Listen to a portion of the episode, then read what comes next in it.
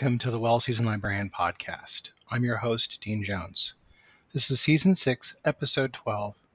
Today I'm talking to author Jonathan Kauffman, who wrote the book Hippie Food. I was so happy to be able to talk with Jonathan. I've read his work in numerous publications, not the least of which are many of the San Francisco, Portland, and Seattle weeklies I've read. You have seen his work in Lucky Peach, Eating Well, Men's Health, and other publications. His book Hippie Food really got my attention with the various historical topics that came up in the work. His book looks at the way the 60s health movement changed the way we eat today. I'm going to now go right to the, my conversation with Jonathan Kauffman, author of Hippie Food. Welcome to the Well Seasoned Librarian podcast. My name is Dean Jones. I'm your host. Today, my guest on the program is Jonathan Kauffman. He is award winning writer and editor based in Portland, Oregon. He is the author of Hippie Food, history of brown rice, tofu, whole wheat bread, and granola in America, as well as a Place is a Gift newsletter about cooking in the neighborhood. Jonathan, welcome to the program. Hey, thanks for having me on. I really um, enjoyed getting a chance to read Hippie Food. Um, it was just as a history and food nerd, and somebody who kind of lived through some of it, it was just really exciting for me. And I imagine it was really exciting to um, write. I also, you know, read some of your work uh, online and in print as well. Uh, so I really am happy to have you on the program. Thank you so much for being on the program today. Thank you. Yeah. Now, in my research, I saw that you were described as you were a um, from a lentil-loving Mennonite family in northern Indiana from the 70s. Can we talk about your youth growing up in Indiana and how it influenced your later career? Sure. Yeah, my parents were. I, so I grew up Mennonite. My parents um, my family's been Mennonite for generations, um, and and we there are two main cultural centers for Mennonite uh, culture um, and sort of organizations in America, and one is in Lancaster County, Pennsylvania, and the second is in Elkhart County, Indiana. And my parents moved there to go to uh, what is now sort of the um, probably the most liberal, uh, intellectually minded of the Mennonite colleges, and, and stayed in the area and and so I, I grew up uh, immersed in Mennonite world, um, but my parents were also on the the sort of the far uh, progressive end of the spectrum, and so you know they they they came of age in the 60s and 70s, and so the, you know there were there were a, a lot of people I grew up with were involved in political movements, especially the peace movement. Um, we my my family um, my parents generation had ditched the covering and a lot of the much more conservative uh, beliefs of, of their parents generation especially growing up in rural areas. And so uh, it, it, was it, you know there were there were a lot of elements of mennonite culture that were that were sustained um, uh, focus on community focus on uh, peace and, and nonviolence um, a focus on uh, community service um, but some of the other mm, external trappings and the sort of isolation, the cultural isolation, uh, they had really abandoned. So in, in some ways, what that what that did is, as my career sort of you know progressed on, was was left me this with this enduring uh, sense that you know both the the world was bigger than anything I'd ever grown up with, um, but also that uh, writing writing in, performs writing can perform a service. Writing can can uh, can be of service to the community and and not just you know sort of the community of food lovers but the the broader community that, that can sort of delve deeper beyond uh, kind of received ideas of, of what a, a, you know a restaurant should be. That sounds wonderful. Um, now were the, you you mentioned all the political things too. Was there kind of a health food focus in mennonite culture as well? So there i wouldn't call it health food so much but the, in 1976 there was this book called um, uh, more with less that came out. And it was uh, it was definitely inspired, uh, you know, very openly inspired by Frances Moore Lappé's Diet for a Small Planet. And yeah, but it, but what it did was it sort of shifted into a Mennonite context um, and so many of the recipes were put contributed by people who had done relief work um, around the world. And so there were there were real there was a real uh, global focus of the recipes, but they were all also um, really focused around this idea that that um, faith should should involve stewardship of the earth, and so we had to use the the earth's resources more lightly, and that meant also adopting a lot of these you know raw foods and you know uh, not raw foods but whole foods and and what were health foods that were circulating around the counterculture. So it was these sort of brown, earthy recipes with a lot of international flavors. It was a weird time back in the 70s because I remember like for one minute we were all sitting eating almost everything was synthetic, it was tang, uh, something called space food sticks I remember eating they were I don't even know what the hell it was. And uh, just a lot of stuff that was very prefab. And then overnight, it seems like we're eating granola, sprouts, plain yogurt. It was insane. Yeah. I think, yeah, you know, people, kids today have no, kids today have no idea what a radical shift this was and how, how sort of uh, foreign it was to mainstream culture, but also, you know, um, just sort of how much was being worked out in that period about what you know if we're going to eat a certain way how should we eat um, I I swear I remember my mother getting rid of the Velveeta from our from our fridge, and she cannot remember that moment. But I mean, I, I it, I, it must have happened around when Diet for a Small Planet and um, and uh, More with Less came out. I remember uh, my mom read the Sugar Blues, and that was the sign of doom in our household. well, yeah, we weren't allowed. Uh, yeah, after a certain point, we weren't, we weren't allowed sugared cereals, but we were allowed honey. And yeah. so we would have Cheerios, and like I would dump on as much honey as that I could manage before my mom turned around and looked at me. So we found ways around it. Now, you were cooking for a few years in kitchens as a line cook in Minnesota and San Francisco. Can we talk about that and some of the places you worked?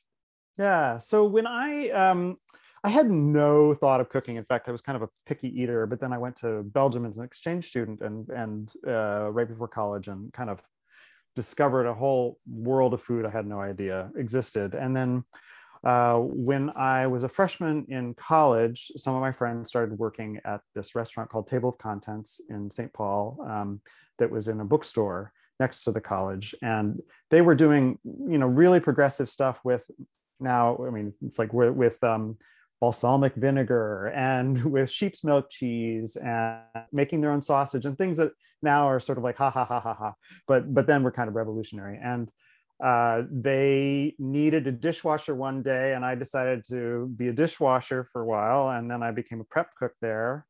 Um, and then i uh, moved out to san francisco and after college and decided you know i temped for a while and decided you know i really want to learn how to cook. And so I started cooking in in restaurants and um, cooked for a few years.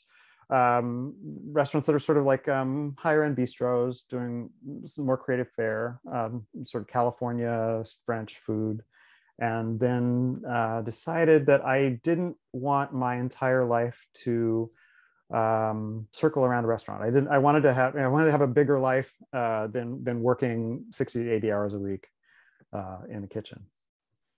Now, as a veteran of the kitchen who's worked at different stations there, did you read uh, Kitchen Confidential by Bourdain and was it re- revelatory to you, or did you feel like it was you'd been there too, like a veteran wrote about it as well? Uh, it, it was funny. Like I, so I remember even before Kitchen Confidential came out, I was cooking when his first essay came out in the New Yorker, and so I, I subscribed to the New Yorker, and you know in my head while we were working i was like i don't feel like anybody's ever captured this kind of chaotic energy of of the kitchen. And my you know i'd sort of play around with ideas of how i would write that and his essay came out and i was like oh it, everything was there. And it was so much he was so much better than i could have even imagined writing. So so yeah i was uh i was a big fan of bourdain. Now you ultimately left the kitchen and became a journalist and you were able to review restaurants for 11 years in the bay area and seattle for the East Bay Express, Seattle Weekly, SF Weekly as well. You wrote about food trends and profiled chefs. What was that period like for you?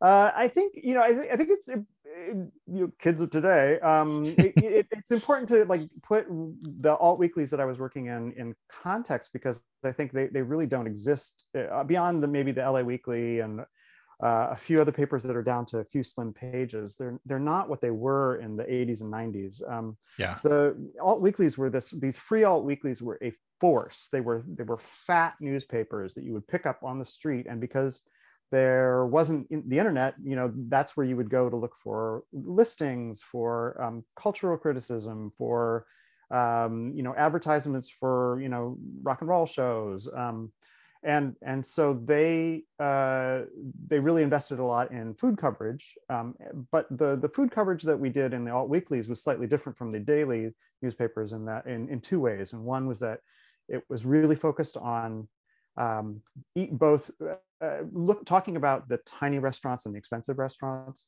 on the same in the same terms um, partly because we just didn't have the budgets of the of the big newspapers, but partly it was it was a it was an aesthetic, it was a it was a intellectual, uh, you know, almost an ethical choice.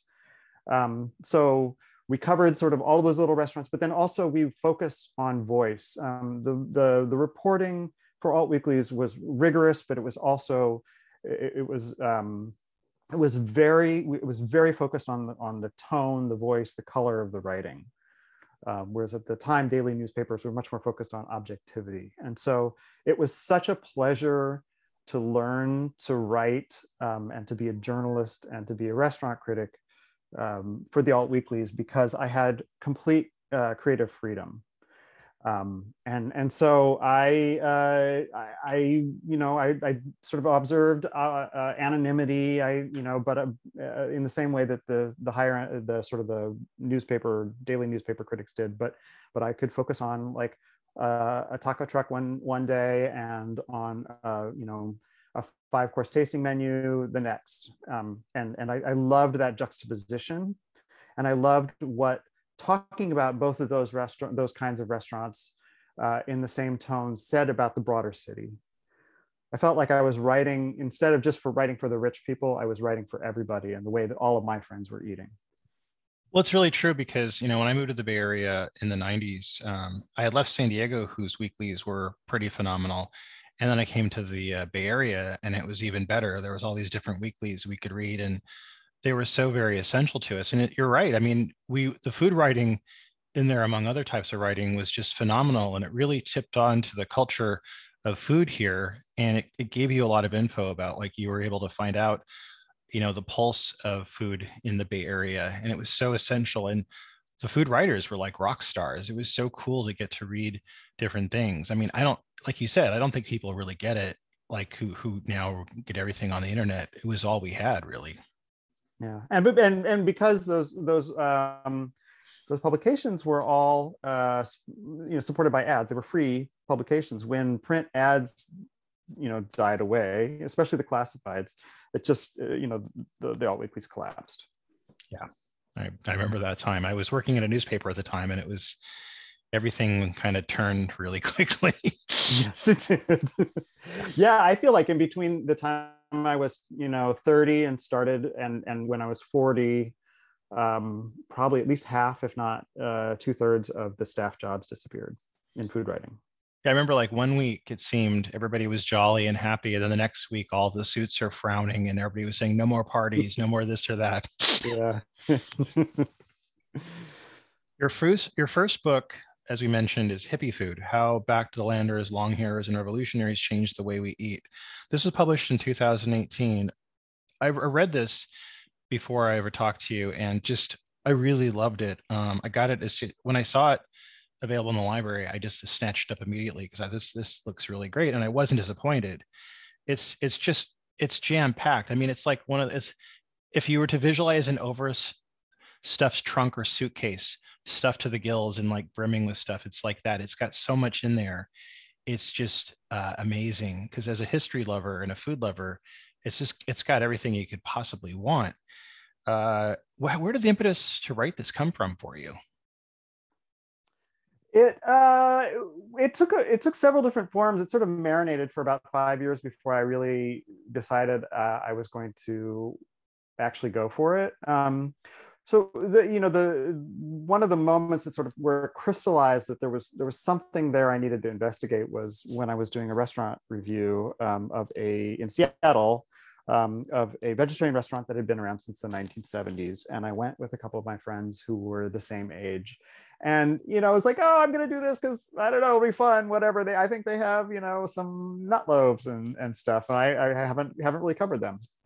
and I went, and all three of us at the table had this like moment of deep uh, recognition and nostalgia at this sort you know, these like chunky vegetables that were steamed and covered in lemon tahini sauce and soy burgers. And, and it was like, and all of a sudden I started thinking, well, this is this is food that I have been around all my life, and I have no idea where it came from let alone why you know Mennonites in a in a small city in Indiana were cooking this food. And so I thought, you know, and also this food is disappearing. So my I was first trying to like at least just do some kind of um, character profiles of the people of these restaurants that were still around and this cuisine that was disappearing. That was so formative for me. And then I, I started thinking, well, actually, you know, I, I, need to do some sort of like culinary etymology of it. I'm curious about where it came from, uh, and also how it got to Indiana. And and so that's when I started. That's when I thought, oh, I think there's a book here. Um, and it wasn't until I had left restaurant reviewing and uh, I, I had a little more time on my hands that I decided to start researching it.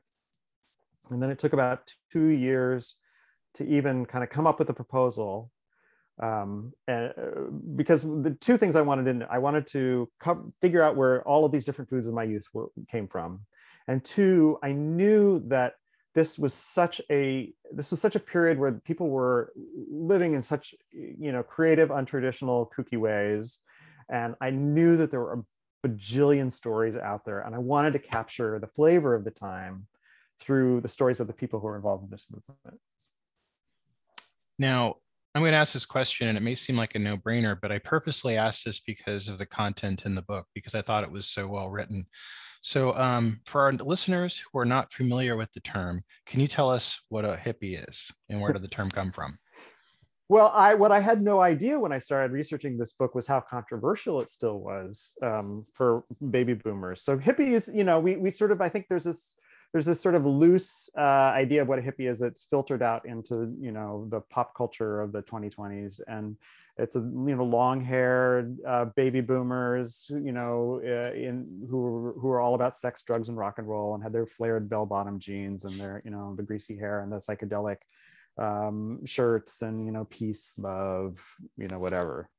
Uh, so but the, i grew up with you know folks who had bell-bottom jeans and long hair but they were all involved in social justice movements. And you know food was very something they were taking very seriously. And and as i did this research and i talked to so many baby boomers of that time uh, you know i would use the word hippie because that's what my generation generation x used to sort of describe this food hippie food. And and they would like oh hold on. I wasn't a hippie um, because hippie in that time was so stigmatized in the same way that I think hipster was, uh, you know, yeah. last decade. Yeah. It was this sort of like this pejorative, and and the phrase that they, you know, it was dirty hippie. Right. And so there were these this unwashed, libidinous, ma- you know, masses of kids who were going to, you know, bring down society. Um, and so all of these kids were like, "Oh, I'm not a hippie. I'm I'm I'm I'm part of the counterculture." Now, you write about a group in the book that I really enjoyed reading about, and that's a local kind of group, uh, the Diggers. Can you talk about them a bit? Yeah, I, I fell in love with the Diggers. Um, well, many groups I fell in love with while, while researching this book, but the Diggers. Uh, so so you know we talk about the summer of love um, in san francisco in 1967 and part and so that term uh, was sort of popularized by timothy leary the summer before. Um, and sort of was he sort of blithely invited all of the teenagers of the world to you know to come to, to San Francisco and tune in, turn on, drop out. Um, but but the, the Upper Haight District um, of San Francisco had, for about three four years before that, had sort of developed this this more organically this tiny uh, scene that grew out of out of grew out of control. That was like you know folks that who kind of created the aesthetic um, did were doing massive amounts of psychedelics um, and living communally, um, sort of living as cheaply as possible. Um, and and the diggers, so the diggers came out of a, a, a, political theater group, the San Francisco Mime Troupe. and they were doing political theater and then realized partly because of this sort of being part of this psychedelic culture that that um, that that there, there there was something beyond you know beyond politics right that something was happening. And there were these massive shifts in consciousness that people in the Haight were having um, because of the drugs they were doing.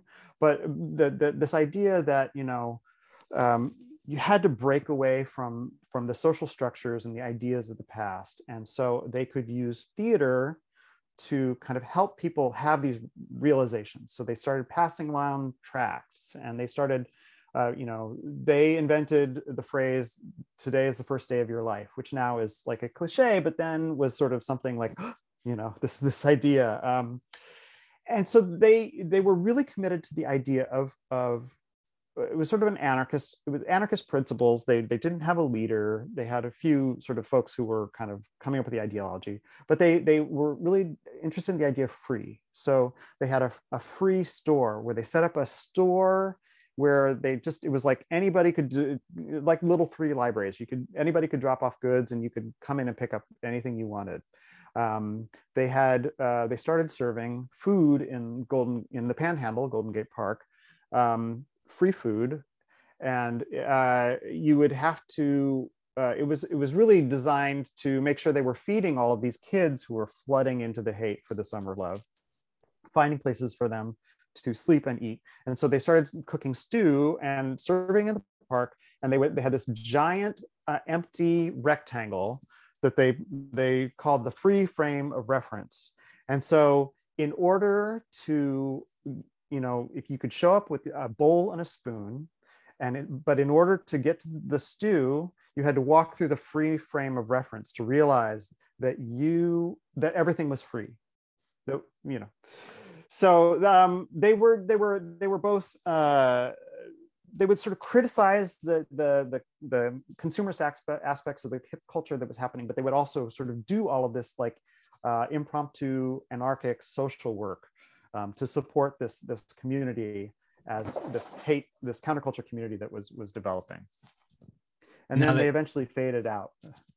Do they have i i love reading about the digger bread and coffee cans Right. So that's right. And so, um, so as after they started cooking uh, a stew, then somebody showed up and said, "Hey, I, I want to teach you all how to make um, bread. So we should add bread with the stew." And so uh, this engineer from somewhere, you know, down in uh, on the peninsula showed up, and he he brought all of these coffee cans and taught them how to make uh, whole wheat bread because like nobody people weren't really talking that much about holy bread but it was if it was going to be bread it was going to be good healthy bread.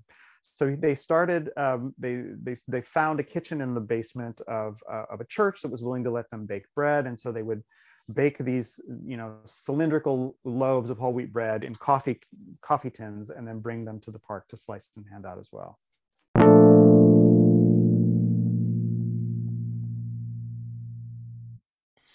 This episode of the Well Seasoned Librarian podcast is sponsored by the Culinary Historians of Northern California, a Bay Area educational group dedicated to the study of food, drink, and culture in human history. To learn more about this organization and their work, please visit the website at www.chnorcal.org.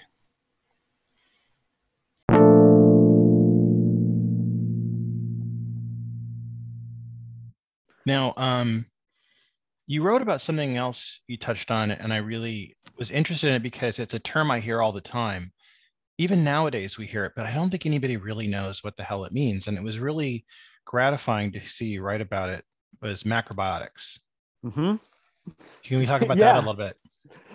Yeah, and in fact, so I, you know, I had heard sort of vaguely the term macrobiotics before I started doing my research, but as I was working on the book proposal, uh, I decided that I would first start looking at um, brown rice. And so I went and talked to some 80 year old rice growers in California and, you know, about how they got started farming organically and selling brown rice. And, and they said basically, well, we couldn't have done it without the macrobiotics.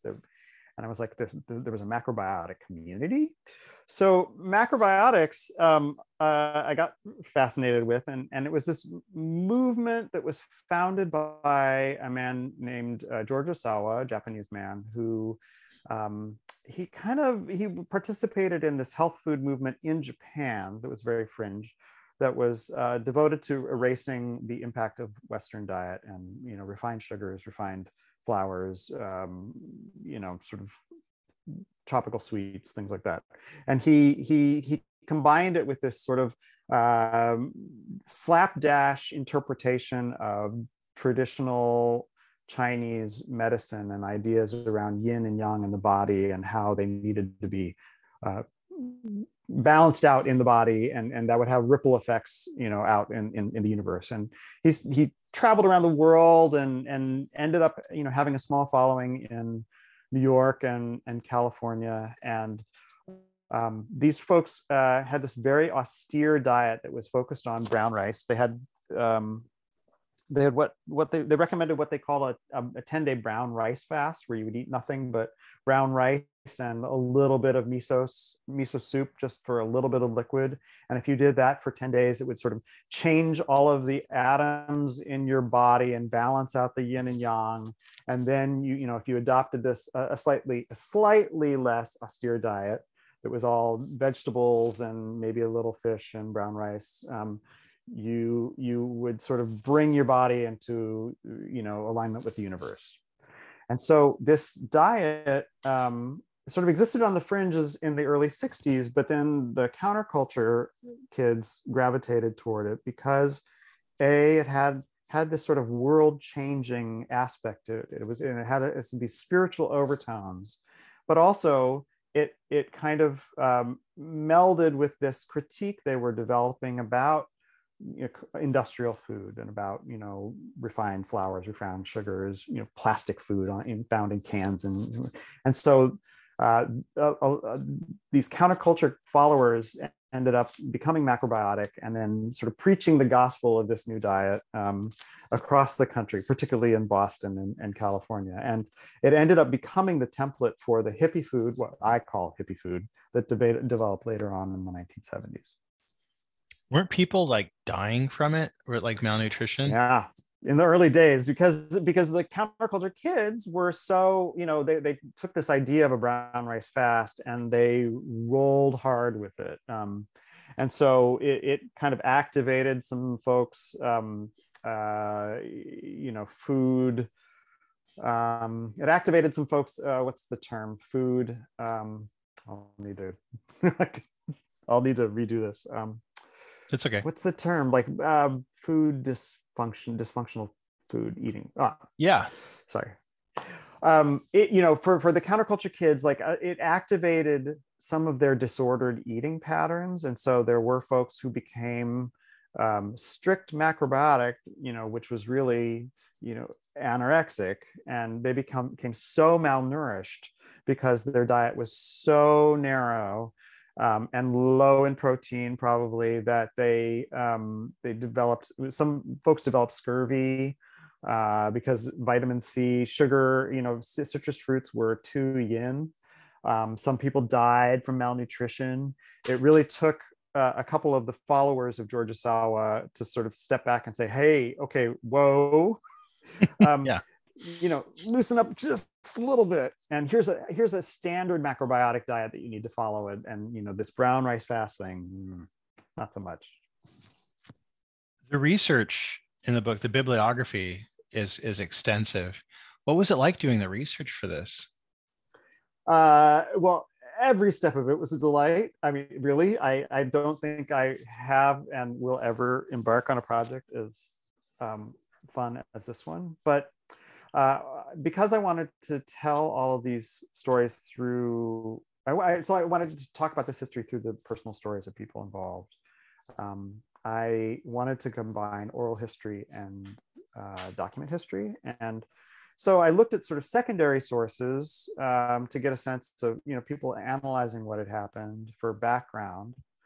Um, but really, it was a combination of primary sources. In fact, a lot of underground newspapers, the alt weeklies that I ended up working for, um, uh, com- combined that were sort of that I would weave together with interviews of folks um, to put together this this story, and, and a lot of cookbooks as well. And so, what I would do with each chapter was try and locate a community with a really interesting story around the topic I was looking at. And, and I wanted them to be all over the country because I really, it was a hard sell when I was selling the book um, to New York who thought that, you know, oh, this is a Bay Area thing. This isn't a national story. And I was like, well, I grew up in Indiana eating this food. It's a national story. Yeah. So it was really important me for me to go to Minneapolis and Vermont and Austin, Texas, and you know, and San Francisco and Seattle and and and paint this broader picture of a grassroots movement. Now, your book concentrates on three types of food ideology health food fadism, ethical vegetarianism, and the post Silent Spring critique of industrialized food and farming. I referenced Silent Spring that was a really huge book at the time that really kind of opened our eyes to food additives, pesticides, and things like that. So I want to ask you in doing the research for this and writing this book, did anything kind of knock you over or kind of change your POV?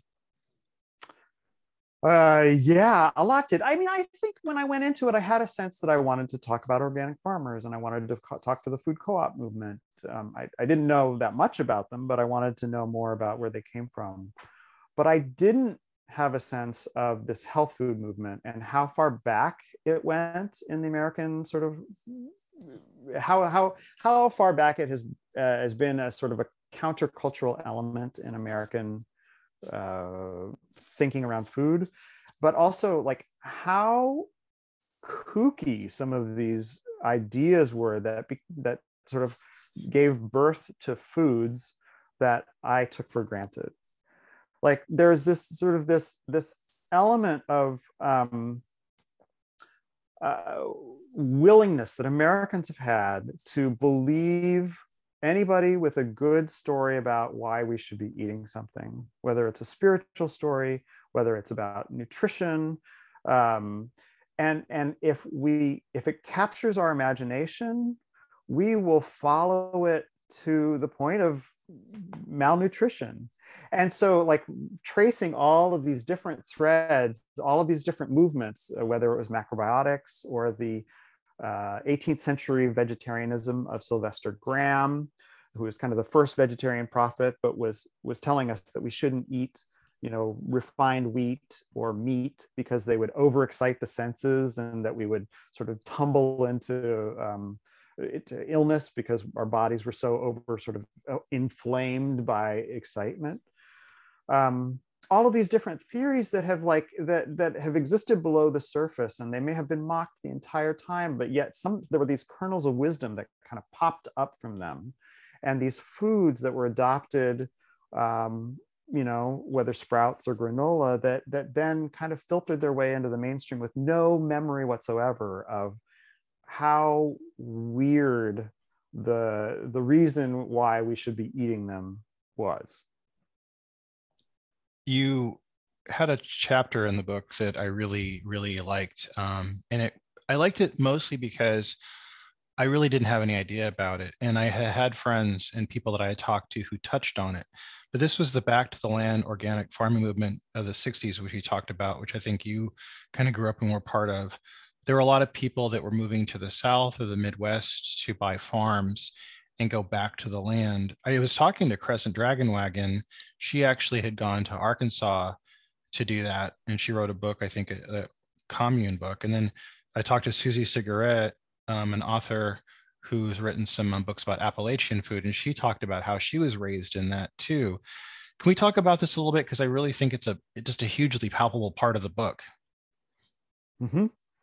So I knew I wanted to write about back to the landers because I'd heard that term but it wasn't until I started uh, doing some research uh, into folks who had done, uh, you know, there's some academic research into the uh, the scope and the impact of the backland movement that I realized how big it was. That you know, starting in the late 1970s and all uh, six, late 1960s and all through the 70s, there was a massive out migration of young people from cities and uh, smaller cities to rural areas. It, it, you can see it in the census reports. Yeah. Like there's the, the, the, the only and biggest spike in urban from uh, in growth of the urban populations, you know, in, in a 150 year period. So they, these, these kid, these kids young adults um, were really caught up in the idea that a there was a disillusionment um, with the politics of the time, the fact that they're protesting and the their you know their activism um, was not having an effect on who was president, um, and and that the opposition was so fierce they kind of re- they they decided that you know if we we if we can't change pol- you know the, the political landscape of America, we're going to create a new society, and and when the revolution happens and the world, the country disintegrates, we will have created these new country, these new communities that will then be able to sustain the new, uh, better America. And so they moved into communes and they moved into homesteads and they built log cabins and, and they moved into areas where land was cheap and they could they could get you know they could get to and and the, the areas that were emptying out and they started then they, they got there and they were like oh god how do we feed ourselves so these folks with all these sort of western tell you know they'd grown up on westerns they had this sort of fantasy of uh, and and I should I should very uh, I should specify that almost all of these were white folks. This is a white yeah. American movement because rural America was still so hostile, you know, in, in 1970 to black folks and, and folks of color that that it was this this sort of there was this like we want to recapture the, the Amer- great American past without, with you know, erasing the history of slavery and the impacts on, you know, uh, the the long term impacts on on Black American communities. So these these white kids, uh, these white middle class kids, moved into these log cabins and communes, and then they tried to figure out how they were going to make a living and how they were even going to feed themselves, you know, by opting out of plastic America. And so they began uh, farming and they began looking at organic farming, which was this, this theory that had come out of Britain in the 1930s, 1940s. And there was this one magazine called uh, Organic Farming, Farming and Gardening by, um, published by the, the Rodale family, which now has the Rodale Institute. And they, it was all about, you know, creating compost and you know, opting out of chemicals. And, and so they, they, they formed these networks, these rural networks of farmers, young farmers who were devoted to using these principles and they ended up creating um, teaching themselves how to farm you know interacting with the local farming communities and converting some of the old timers and and creating what we know as the organic uh, agricultural marketplace today. I think what you touched on with them getting along with the locals was the one thing that surprised me the most because i've lived in rural communities and i don't always find them to be very welcoming to outsiders. And in here talking about basically these young hippies moving in and kind of like being different and them welcoming that that did that surprise you too? Yeah it took a while though. Like if you go if you look at the um, you know in, in vermont which is the, the community i looked at um, for just to sort of have uh, to you know anchor the story in in uh, a lived experience um, there were all these articles about the hippies are coming the hippies are coming. There was a, a, a moral panic that um, that was spread by the newspapers about all of these. You know, they thought they were going to like bring the VD and um, and and the drugs, and and so and, and certainly there were some very chaotic uh, hedonistic communities that formed. Um, but the folks who lasted, uh, they began. A lot of the folks, you know, these young, strong folks were moving to rural areas that had been emptied out where like a generation of young people had left for the cities for better economic eh, opportunities. And so the older people who were left needed help like you know harvesting harvesting corn or rebuilding structures. And so and you had this these all these folks who wanted to make a little money learn from the old timers use they wanted they didn't want to use the big industrial equipment so they wanted to use the sort of the old farming equipment and figure out how to do it. So they developed these relationships with their neighbors that ended up being uh, very supportive mutually supportive. I think it took about you know it seems like it took about 10 years but then a lot of those communities really accepted the counterculture kids. I remember uh, there was some movies back in the 70s the billy jack movies with uh, Tom McLaughlin, who became a senator later, and they always had these communes where the outs the the locals would give the kids a hard time, you know, on their commune, and there'd always be a conflict, and Billy Jack would rescue the commune members. mm-hmm. you, you have a chapter that spans the beginnings of co-ops onward to modern whole food stores that was really heady reading because it wasn't always easy and sometimes there's a lot of acrimony and strife can we talk about this a little bit mm-hmm. so i grew up uh, in my we we had a small commune in in Elkhart, Indiana, and that's sort of where I grew up after school um, with my mom weighing cheese and you know hanging out um, among the bins of oat and oats and you know unbleached wheat. And so I knew I wanted to write about the co- the co-ops. Um, and uh, I, the co-ops ended up being the mechanism by which I was looking. I was looking for the story of how hippie food made it out into the mainstream. And the co-ops were the mechanism by which that ended up happening. Um, because all of these little buying clubs uh, and tiny operations where they were going to, uh, where they wanted to, secure all of these like on these whole foods, these very strange foods. Um, they, they erupted all over, like more, I think more than 5,000 across the country. Um, and, and, and uh, all of them were most of them were organized around anti-capitalist uh, ideals. So the, the idea was not only are we creating a new society we're creating a new economy. And this this economy is going to be people centered food for people not for profit. Uh, it wasn't going to be um, uh, you know, it wasn't going to be, you know, organized on making anybody rich. And so you had all of these folks who gathered together they committed a little bit of money financially. They had to put in labor, free labor, and they would maintain these these sort of ramshackle stores where they would have like all of the everything sold in bulk. And they were um, uh, what happened at that time though was that they uh, well a they they were they were organized by the people they belonged to the people and so any kind of strife that uh, arose in the communities was was going to get hashed out in all of these very long meetings and whether that was talking about whether bananas were ethical to you know to stock or whether that meant that you know they were uh, the entire focus of the of of the co-op was was like too uh, off-putting to you know the act to the working class. It was too focused on the counterculture and so we needed to really rethink what we were doing. And and so these these communities it could it could get there were co-op wars even in minnesota over sort of political ideology. Um, but they also sprung up at a time at the last great uh, period of food inflation in the united states in the, in, in the mid 1970s and so people were looking for ways to eat more cheaply. And here were these co-ops run by volunteers where they could keep the food prices down. And so you brought in a lot of people who did not really want to have much to do with long haired, smelly hippie types um, to shop for all of these foods and discovered all of these new foods that they had never heard of before. So, um, I want to ask you, uh, what was the what has been some of the responses you've gotten from the book from the people that are in the book? Because you you've written about a lot of people. Have you got any feedback from anybody that, that that's one of the people mentioned?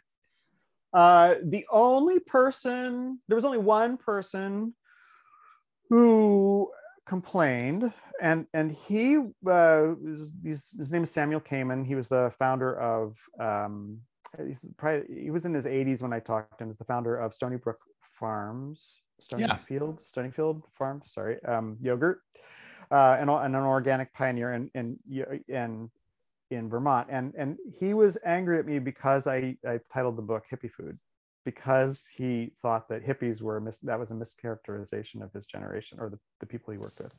Um, but I think there was a, uh, for a lot of baby boomers I talked to, a lot of counterculture baby boomers, I would call up all these people and be like, I have this odd question. I talked to this guy who says that you know something about this little commune that you lived in, or you were part of this restaurant.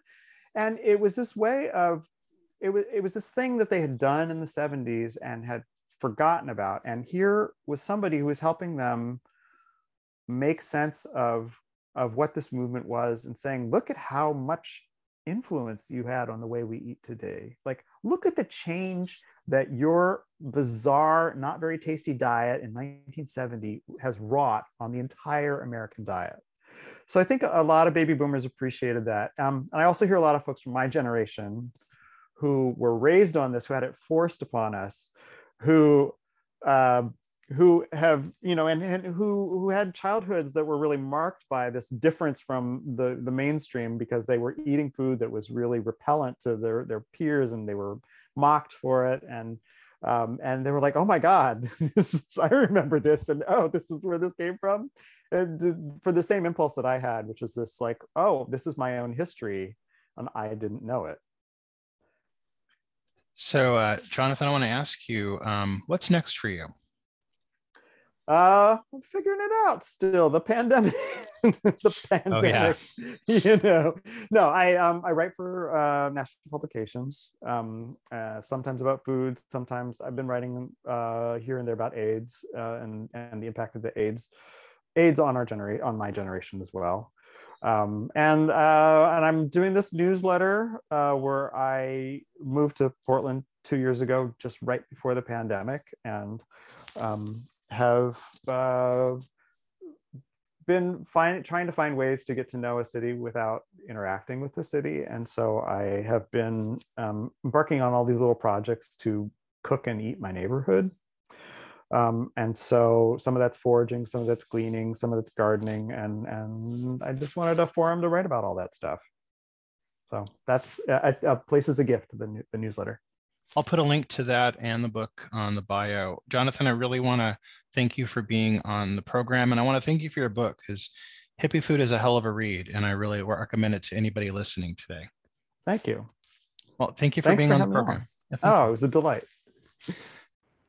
That was my conversation with author Jonathan Kauffman. You can buy his book, Hippie Food, at all better bookstores and online. We have links to his website and book on the bio. On Monday, we'll be having British food writer, cookery book author, and recipe developer Catherine Phipps on the program to talk about her books Modern Pressure Cooking and the separate books Leaf, Citrus, and Chicken, respectively. She'll be on our program on Monday. On Friday, we'll be having Bay Area food and lifestyle photographer Erin Scott on our program to talk about her career. Follow the Well Seasoned Librarian podcast on Spotify or iTunes and get notified when new episodes are released. You can subscribe to the podcast newsletter and get updates on my articles and more at the link in the bio. Our podcast theme song, Talk About Love, is sung by the band Kitty Cat Fan Club. Their label, Asian Man Records, has been given permission for its use of the song. You can check them out and order uh, records or t shirts and check out other bands on the website at asianmanrecords.com. Link also in the bio. Until next week, I hope you all have a really wonderful weekend and have some really wonderful things to cook. See you then.